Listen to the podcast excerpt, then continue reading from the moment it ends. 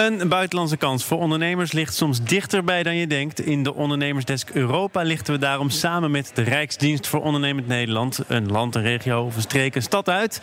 In opdracht van het ministerie van Buitenlandse Zaken struinen zij Europa af naar die zakelijke kansen voor ondernemers. En vandaag komen we uit in Lissabon.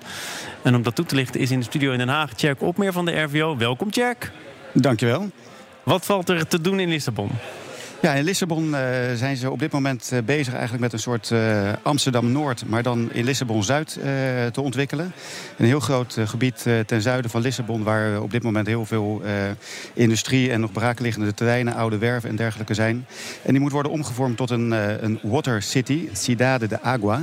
waar zij hele grote stadsontwikkeling voorzien... waar van alles en nog wat bij elkaar komt van toerisme, bedrijvigheid, wonen, et cetera. En daar wordt een, een kool uitgezet nog deze of volgende week. Waar verschillende ondernemers en consortia op kunnen inschrijven. En daar zien wij hele grote kansen voor Nederlandse ondernemers. En je noemt uh, Amsterdam-Noord, uh, Lissabon-Zuid. Nou, Noord en Zuid, Noord-Zuidlijn. Is dat dan ook precies een van de projecten waar Nederlanders daar in Lissabon dan hun tanden in kunnen zetten? Een soort uh, Noord-Zuidlijn, nou, of zit dat er niet in? Nou, of, of er een Noord-Zuidlijn uh, moet gaan komen, dat, uh, dat weet ik niet. Er zijn behoorlijke, behoorlijke bruggen daar nog. Maar zeker is transport een, een ding en mobiliteit en zorgen dat het op een goede manier gaat worden voorzien, is, is zeker van belang. Maar het gaat heel veel, veel breder. Dus ook echte stadsontwikkeling. Kijken hoe je ook op een duurzame manier binnen dat stadsdeel de, de, de mobiliteit kan organiseren. Maar ook hoe je slim en duurzaam zo'n zo'n hele wijk gaat opbouwen. daar zijn ze mee bezig. En dat gaat ongeveer over een investering van een miljard. Dus dat is, dat is ook fors. forse kansen dus ook om daarmee mee op pad te gaan. Kunnen onze wateringenieurs hier ook nog wat betekenen? Ja, ik denk dat als je kijkt naar de, zeg maar, de hele nou, de, de, de, de waterkant, eh, zoals we die, eh, die natuurlijk ook in Nederland op verschillende plekken ontwikkelen. En zorgen dat het ook veel meer naar, de, naar het water toe gericht is, bijvoorbeeld. Dat daar heel veel mogelijkheden liggen ook om, eh, om de Nederlandse expertise op dat vlak eh, in te zetten. Dus in die zin eh, kansen voor, eh, voor zowel projectontwikkelaars, voor mensen met verstand van water en waterontwikkeling. Maar ook stad, stadsplanning en, en logistiek. en daarbij ook een, een duurzaamheid, want daar kijken ze natuurlijk ook in Portugal heel erg naar hoe dat op een duurzame manier kan, kan worden gedaan.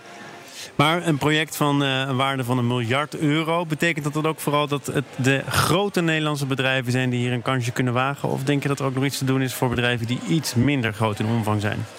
Nou, ik denk, ik denk dat het een combinatie uh, zal moeten zijn. Dus zowel grote projecten, grote bedrijven die ook zeg maar, de, nou, de, de massa meenemen om uh, ook financiële zekerheid te bieden. Uh, en in de kielzog kleinere partijen ook mee kunnen nemen. Dus zeg maar echt zo'n consortium kunnen vormen.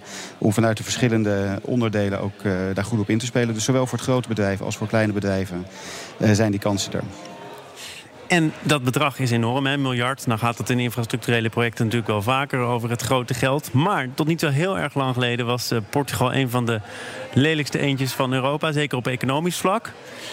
Dat is verleden tijd, kunnen we dan wel constateren. Ja, nou, het, het, het, gaat goed met Portugal. Ze hebben natuurlijk hele, hele grote hervormingen ook uh, afgelopen jaren doorgevoerd. En uh, zelfs in de afgelopen drie jaar zijn ze zo'n 7% uh, qua economie gegroeid. En dat, dat zet zich door. Dus ze zijn ook weer op zeg maar pre-crisis level, daar zijn ze weer boven. en tegelijkertijd natuurlijk ook wel heel erg aan het zoeken van hoe kunnen we de, de, de economie weer verder versterken. En bijvoorbeeld door ook dit soort investeringen te doen. Waardoor uiteindelijk nou, ook de, de, bedrijvigheid wordt gestimuleerd. zowel door natuurlijk de bouw, dat hopen natuurlijk door Nederlandse bedrijven ook te laten doen. Maar ook door de ontwikkelingen daar ter plekke die uiteindelijk ook zeg maar, een impuls aan de, aan de economie van Lissabon uh, moet geven. Dus ja, uh, economisch uh, wat, wat lastiger, maar wel heel erg in de, in de lift om op een goede manier eruit te komen. En, en wat zijn de do's en don'ts? Moet je Portugees spreken? Wat, wat, wat, waar moet je je allemaal verder voor kwalificeren om een beetje ja, aan te sluiten bij de Portugese cultuur? Ja, nou ja, zorgen dat je net, uh, je een beetje verdiept in, uh, in, in, de, in de Portugezen zelf natuurlijk. Van wat is daar de, de cultuur.